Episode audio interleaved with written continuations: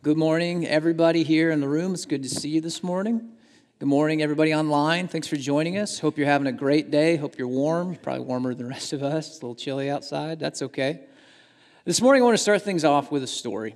Uh, I went to college with these two sisters, both just really lovely, like wonderful, sweet, beautiful girls. Not surprisingly, a lot of guys wanted to date them, and their dad knew it. And that's why he had a lot of rules for guys that wanted to date his daughters. A lot of hoops you had to jump through. One of those didn't seem so bad at first. You had to have a, a sit down meeting with him face to face. And like I said, not too frightening, except that he lived three hours away in St. Louis from where we went to school. So that meeting was a little bit more of an undertaking. And at that meeting, prospective boyfriends had to have a certain clean cut look about him. You know, he, he was a little reasonable, you know, just nothing too crazy in the hair or piercing or tattoo department. Facial hair, eh, it was kind of a roll of the dice, just depending on how well kept it was. The second hoop the boyfriends or potential boyfriends had to jump through is they had to have a solid game plan for life. Now, this, this was college. You know, this is where you discover things and you change your mind a lot as you just get these new experiences. And, and you're supposed to change your plans a lot. That's what you do in college. But that, that wasn't good enough for dad. You needed at least a solid five year outlook of what your life was going to look like after school. So a lot of guys just failed there. And then there was the most difficult hoop of all to jump through. He had to like you. And like that never happened. He just didn't like any of these guys that wanted to date his little girls. And many guys I knew tried to date these girls. They failed the test, they got fed up, they moved on. But then there came my best friend. I have known this guy uh, basically my whole life. You know, he's three weeks younger than me. We, we went to the same church, went to the same school. And he really, really wanted to date the oldest sister. But he had a lot of problems, a lot of strikes against him. He had long hair and a scruffy chin. That was a no no. He had what could barely be called an idea of what he wanted to do after school. There's strike two. And dad just flat out didn't like him. He just didn't. There's nothing he could do to change that. He struck out really before he ever got started, which is unfortunate. But he wouldn't give up. He just kept pursuing this girl. He kept calling the dad, saying, Can we please have another meeting? Can we please try again? And so on. And there were a lot of people that tried to talk him out of it. Some people said, Better men than you have tried and failed, buddy. Just move on. But some of them had a different perspective. They said, you know what? She likes you, you like her. Just date the girl anyway. Forget the dad and what he wants. You just do you. But my friend had long term intentions with this girl. And he knew that a rocky start at the beginning of the relationship was only going to complicate things further down the road. And so he played the game and he jumped through the hoops and he cleared the hurdles. And it took him two years, but he eventually wore the dad down he started dating the girl. Today they're married, and actually the whole family gets along really, really well. Now, when I hear that story about my buddy, I, I, think about all the stuff he had to go through, and I actually see a lot of parallels between his experience and our experience of trying to get the good things in our lives that we want. We all want good stuff. I mean, we all want genuinely good things. Sometimes we want bad things, but most of the time, what we want are genuinely good things. But a lot of times, in order to get that good stuff, there are some hoops we have to jump through or some hurdles we have to clear. The road isn't always as direct as we wish it was. Sometimes, you know, we got to do some twists and turns through the proper channels. And along that journey, there's always this little voice in our head saying, you know what? You want that thing. Just go get it. Just take a shortcut, cut some corners, fudge a little bit. Just go get that good thing that you want in your life.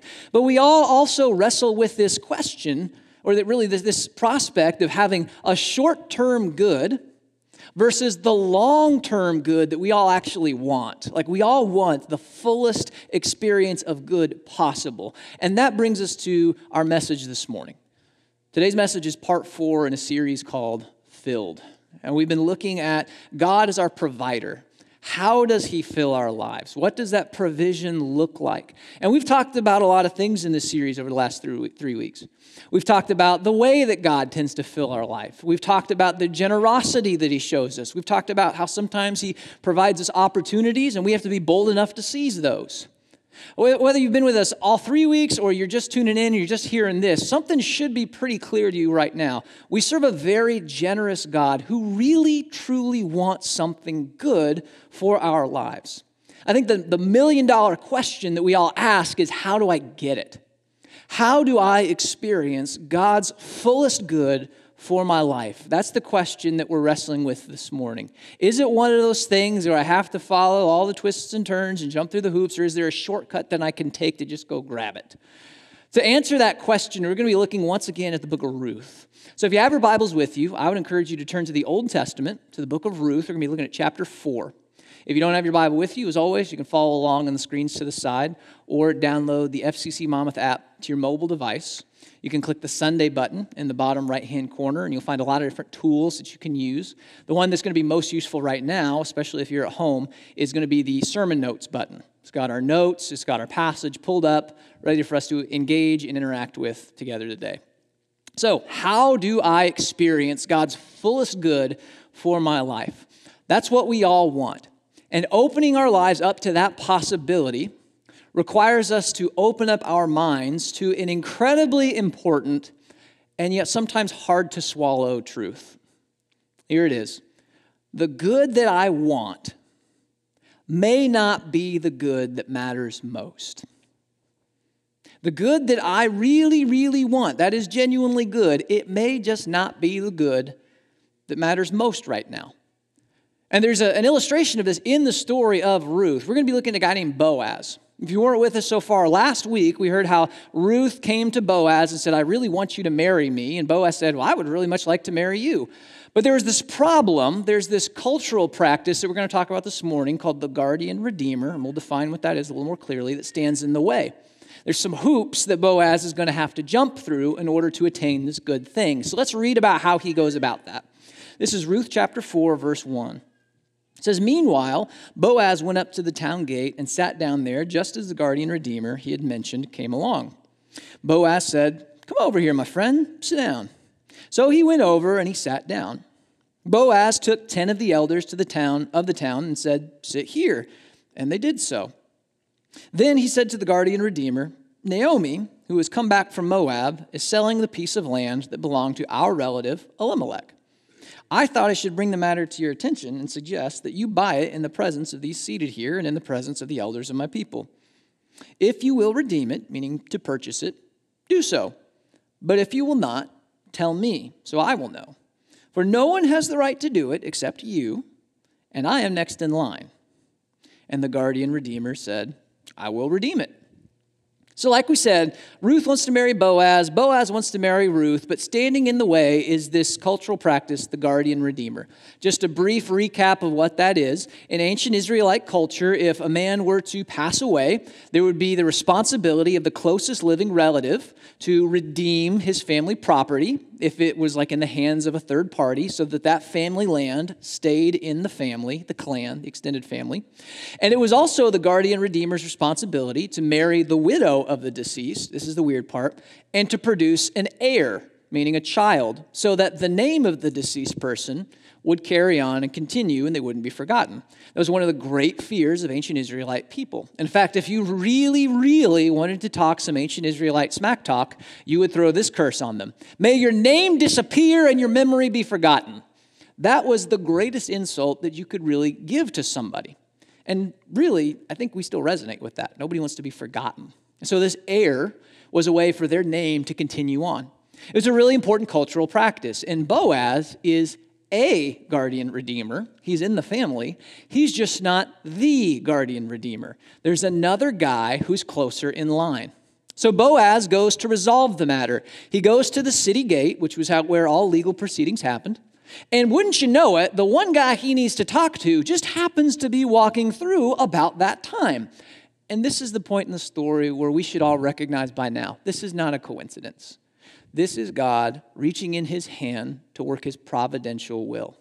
His will worked in his time in the life of Boaz and this guy.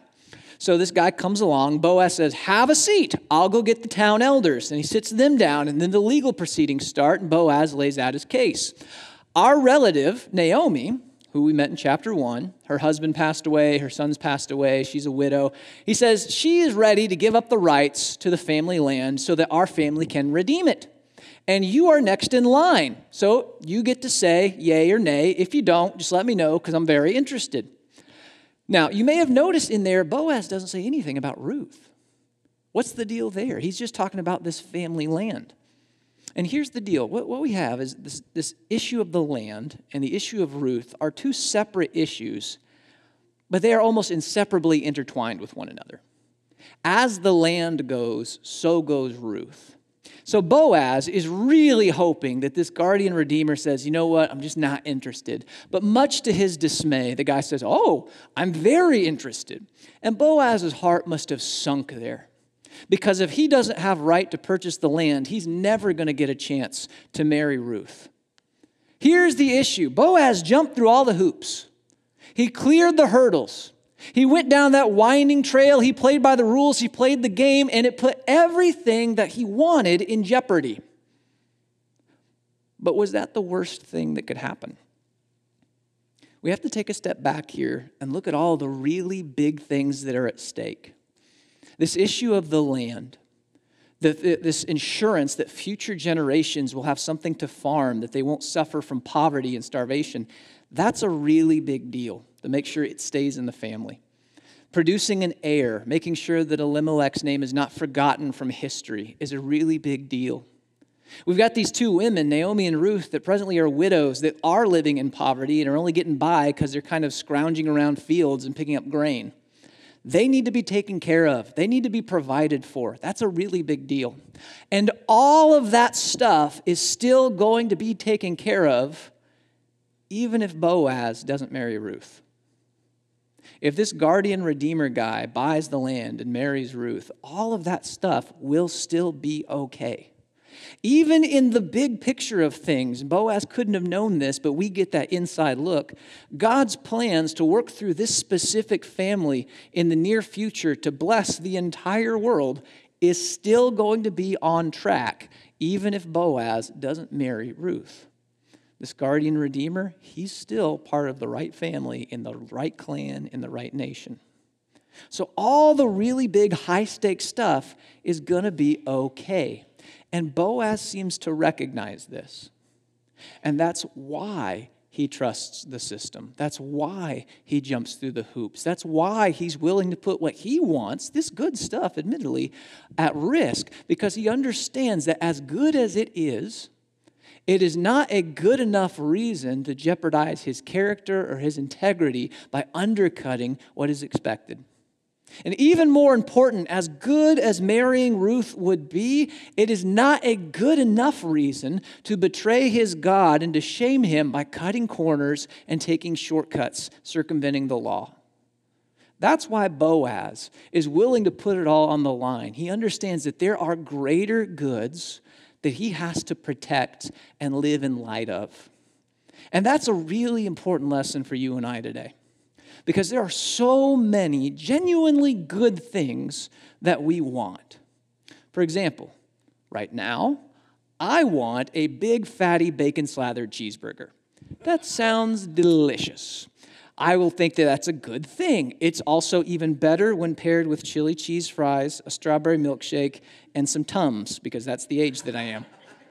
It's good. It is undeniably good. Here's the thing there is a more important good that I have to live in light of called heart health, because it turns out those bacon slathered cheeseburgers do a number on your life expectancy. Now, I could just indulge in that and it would be a good thing. There'd probably be some consequences down the road, though. Health is important. I have a family to think about. I just genuinely enjoy my life. I'd like to prolong my years as long as reasonably possible. That is a more important good I have to protect and live in light of, even if it costs me something as good as a cheeseburger now and then. You want some good stuff in your life, some unquestionably good things. Right now, you probably want one of those cheeseburgers. But you probably want some more significant things too. You probably want to achieve something or you want to accomplish something, or you want to establish yourself in some way, or you want to acquire something, or you want to draw closer to someone in some kind of relationship. All undeniably good things. And I hope that each and every one of them fills your life to the fullest extent. But as good as those things are, there are some more important goods that we have to live in light of. As Boaz illustrates, our faithfulness to our God really matters. And our worship of our Creator really matters. and our integrity before God and His commands really actually matter. And in fact, this stuff matters so much that they are worth living in light of and protecting, even if it costs us some of the good stuff that we want in the short term and immediate life that we have.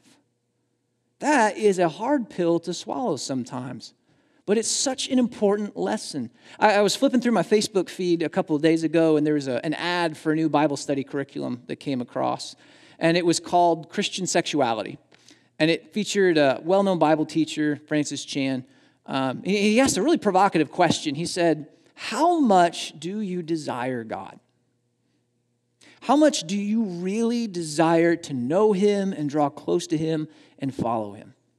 Do you desire Him so much that you're willing to stop having sex with your boyfriend or girlfriend? Do you really hunger for God so much you're willing to say no to your sexual appetites? And I thought that is a really good way to approach that topic. In fact, it's so good, it can't be limited just to that context. We all need to ask ourselves that question How much do I desire God? How much do I really yearn to know Him and draw near to Him? Is it enough to fill in the blank?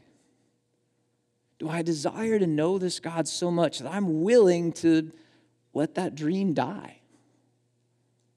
Am I willing to miss out on this experience? Am I willing to do without this acquisition or this achievement? How much do I really yearn for Him? That's a, a question to wrestle with in our lives. I hope the answer for all of us is yes. Yes, I, I do desire Him that much because that's actually the key to experiencing the full good that God has in store for us. Jesus, in, in, John chapter 10, he's talking to a group of people, and he says a lot of great things in that chapter. But the one that really draws my attention almost every time is what he says towards the end of the conversation. He says, I've come that they may have life and experience it or have it to the fullest, that they may have life to the full. Different versions translated different ways. In the Greek, it basically says, I've come that they may have super abundant life. And it's really kind of an obnoxious phrase when you think about it. It's kind of like when the little kids say really a lot. Jesus is essentially saying, I've come that they may have really, really, really, really, really, really, really, really, really, really, really, really, really full life. And that's what he comes to bring that full life, the full experience of the good that God intends for us. is not found in pursuing sinful things. It's not even found in pursuing good things immediately. It's found in pursuing Him, protecting that first and foremost good in our lives. Sometimes the good that we want may not be the most important good. It doesn't mean it's bad. There are just more important things we have to live in light of. And like I said, that's a difficult pill to swallow because sometimes it means saying no even to good things in our lives. Maybe it's not the right time, maybe it's just not the right season, we, we don't know. But whenever we come to that moment, inevitably there's that little voice that shows up in our ear. You want it, it's good, just go get it. Even if you have to cut some corners, even if you have to take some shortcuts, even if you have to sell your integrity just a little bit, just go get it. It's good, it's yours, you want it, go get it. We've all been there. In fact, I was talking with somebody after first service today, and they said, you know, we ran into this experience where, you know, my, my sister and I, we, our, our mom or our aunt was in a nursing home, and we were taking care of her, and, and they let the, the, they were taking care of the billing, they let her insurance lapse. And we had a family member that was working for that insurance company. He said, just write a check, just post, you know, post date it or predate it, whichever the case was. We'll make it work and they said, no, no, that we're, we're not going to do that. You know, it was a strong temptation because it would fix a lot of problems and it seems like it would accomplish something good. But in the end, it actually ended up helping them that they walked that straight and narrow road. We all face those temptations, those little things that says just take the shortcut. But here's the deal shortcuts almost always shortchange our experience of good. The shortcut will almost always sell short or fall short of what could have been. Boaz is a great example of this. He could have actually married Ruth and gotten what he wanted. Said, Ruth, I love you, you love me, let's throw the culture to the wind, forget the law, we're just gonna go do what our hearts feel is right and marry each other. He actually could have done that. But there would have been a lot of consequences to that shortcut. The land still would not have been redeemed, meaning future generations may have lived in poverty and it would have been Boaz's fault. Ruth may not have produced a legitimate heir for Elimelech, meaning that his name would have been forgotten and a great shame would have fallen upon his family, and that would have been Boaz's fault. His character, in the best circumstances, character and integrity would be completely shot. People wouldn't want to do business with him. Probably the more likely scenario, he would be arrested and there would be legal ramifications for his actions. He would have gotten that short term good in his life. He would have gotten that good thing, but he would not have been able to have enjoyed it to its fullest extent or possibility. He would have always been reminded of the shame or the embarrassment or the wrongdoing or the guilt. The legal ramifications alone would follow him through life. The shortcut would have shortchanged him. And that's true of this guardian redeemer. Even he understands that truth. We don't know what kind of a guy he really is. We don't know much about him. We don't even know his name. But he seems to be a, an okay guy. Not bad, but maybe not somebody we want to aspire to be. Look at his response to the situation. First, he says, Yeah, I'm definitely interested in this land. And then in verse 5, he goes, On the day that you buy the land, Boaz said, the day you buy the land from Naomi, you also acquire Ruth, the Moabite, the dead man's widow, in order to maintain the name of the dead with his property. And at this, the guardian redeemer said, Oh, then I can't redeem it uh, because it might endanger my own estate. So you redeem it yourself. Um, I can't do it. I pass. So at first, you know, he's really excited because he sees the prospect of acquiring this land, and with land comes profit. He sees dollar signs, I don't know, whatever their currency was, denarii signs in his eyes, and he's ready to make some money. But then when he learns that he's also going to have to take care of Naomi and take care of Ruth and father a child, and that child will become the inheritor of this property. He says, You know what? This is just going to get way too expensive. It's going to be some weird legal things that my children have to deal with, and it's going to be this nasty thing when the will is settled. We've all been there and heard that. He's like, I don't want to deal with it. I'm out. You deal with it. So, you know, not a bad guy, maybe a little self interested, but even he understands that the shortcut was going to shortchange him. He had options. He could have said, Oh, yeah, I'll definitely buy that land, and bought it, and then just simply reneged on the marriage to Ruth. He could have done that. Now, it would have completely shot his reputation and credibility in the community, which means he's probably going to lose some business partners, but he could have gotten that short term gain. He could have also purchased the property and then said, You know what, Boaz, I'm not interested. You marry Ruth. And again, he could have done that. Same outcome. He's a guy that can't follow through on his word or live up to his obligations. He's going to have some short term gain, but he's going to have long term consequence. He's never going to be able to fully enjoy the land that he has worked so hard to purchase. And so he says, You know what, it's, I'm not going to do it. The shortcut is only going to short change. And you and I, we get this. We still live in light of this most of the time.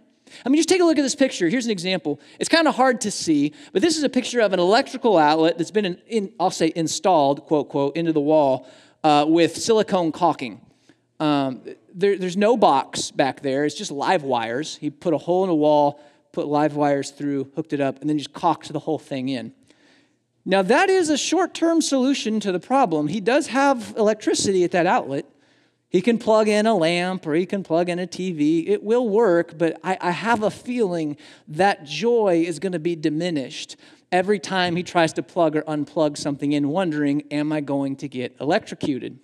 Or at the very least, every night when he lays down, and I say he because you know it was a guy that did this at the very least, when he lays down at night and wonders, is tonight the night my house is going to burn down? There's not a lot of peace to be had when you shortchange yourself, because shortchanging or shortcuts always lead to a shortchange in the good that we experience. And we get this. We would all agree illegality, even if it gains something good, is going to come at a cost. Immorality, even if I gain something good, it's going to come at a cost. Manipulating people in relationships, even if I get what I want, is going to incur a cost. We all agree to this, except when it's the stuff that we want. And then the temptation becomes a little stronger. And we hear that voice and we think, well, you know, maybe, maybe this time would be okay. Maybe I'll be the exception. Maybe I'll get away with it. Maybe I'll squeak through the cracks and God won't notice. It's not going to happen shortcuts inevitably always shortchange our experience of good. Even if we gain something, it will likely be a diminished experience of good. It may be accompanied by shame. It may be accompanied by embarrassment. It may be accompanied by dirty looks from your neighbors. It may be accompanied by that, uh, that knowledge that I have shortchanged my God in some way. That good is diminished anytime we take that shortcut. There was a really, really wise guy that once said, What good is it to gain the whole world and yet forfeit your soul? And I think he knew what he was talking about there. Shortcuts inevitably shortchange our experience of what could have been fulfilling and good. Rather, we need to take a step back and, and really take something from the example of Boaz. Our full good is not found by shortchanging God. Rather, God's full, our, our fullest experience of the good that God has in store for us comes through our fullest commitment to Him. God's fullest good for us is found through our fullest commitment to Him. Again, we look at Boaz for a minute.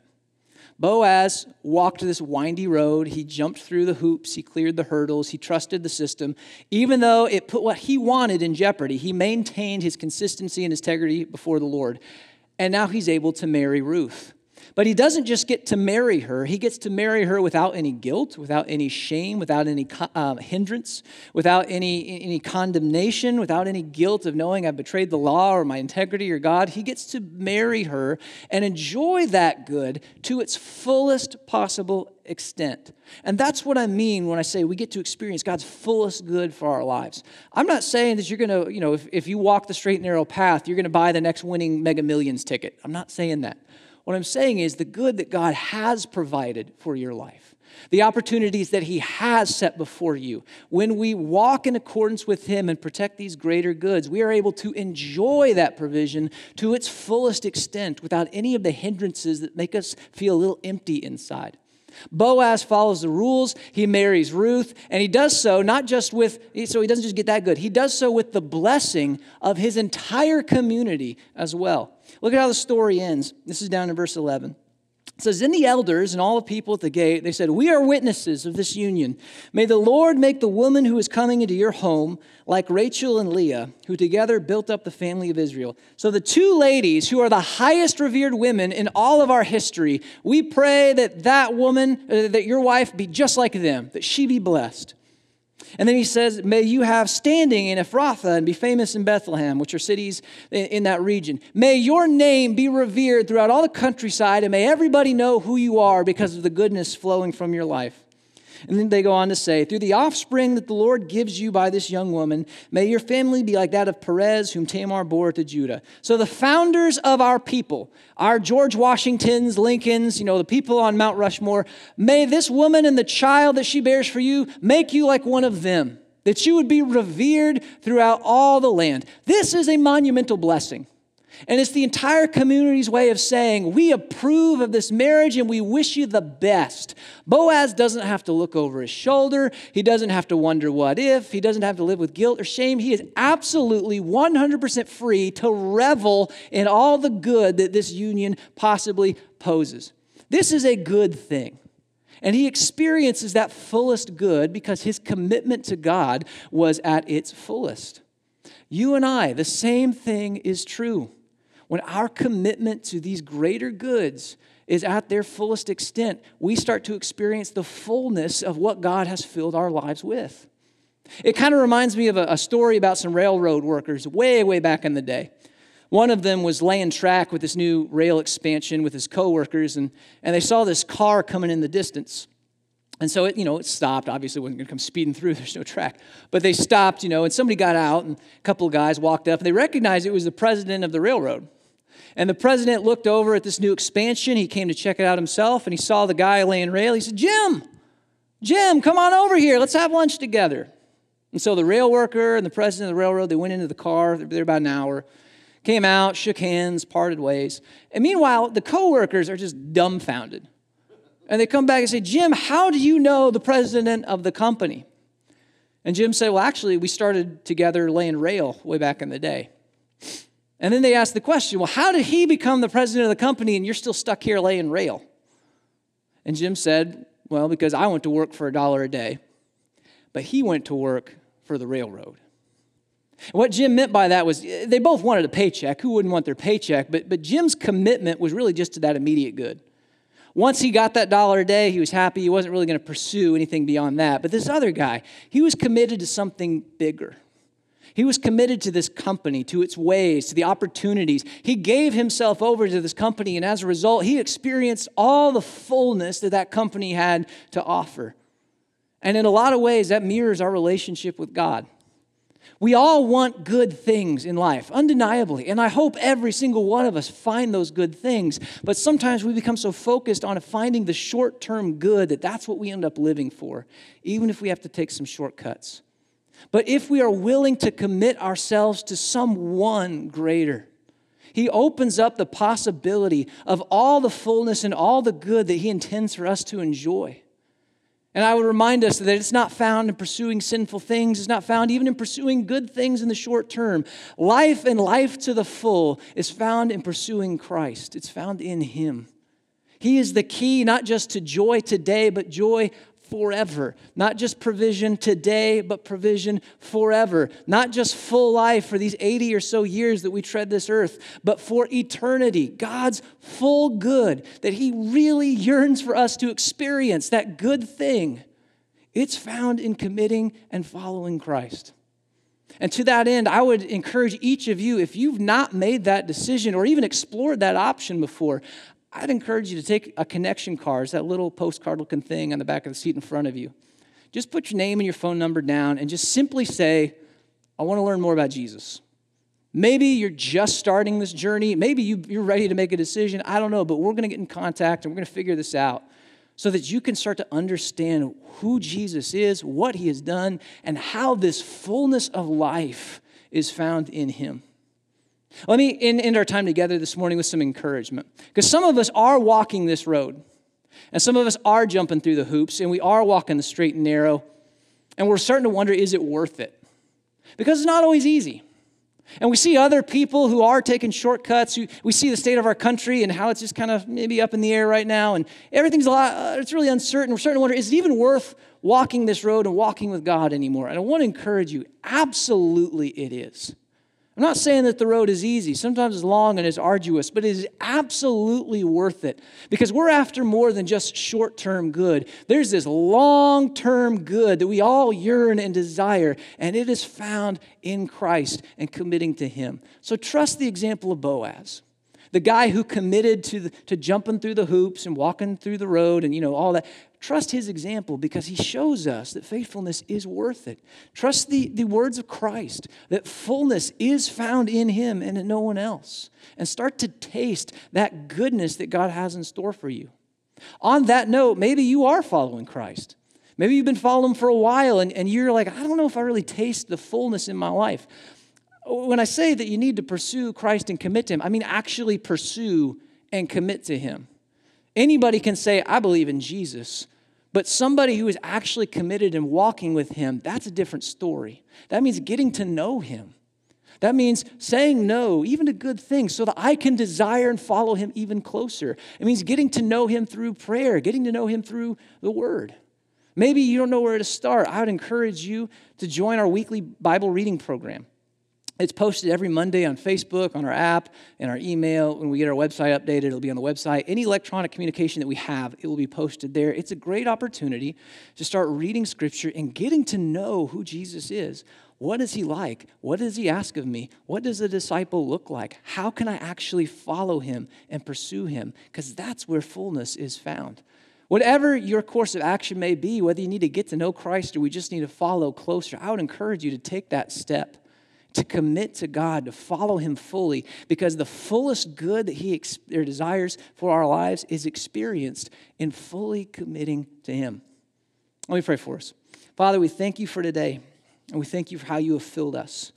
You have filled our lives with opportunity, you have filled us with provision. You filled us with people who love and who care about us. We have so many blessings right here in this life, but we know that because of Christ, your goodness doesn't end.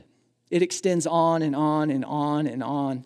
That we get to taste your goodness and that we get to be filled by you and your generosity for all eternity. We praise you for the work that you've done in Christ. And it's my prayer for all those in here today, whether we are followers of Jesus or we're just Jesus curious, that you would fill us with that hunger and that desire to know you more, to commit to you, to say no, even to good things, so that we can say yes to the greatest good of living for you. May you fill our lives, may we taste all the good that you intend for it. In Jesus' name, amen.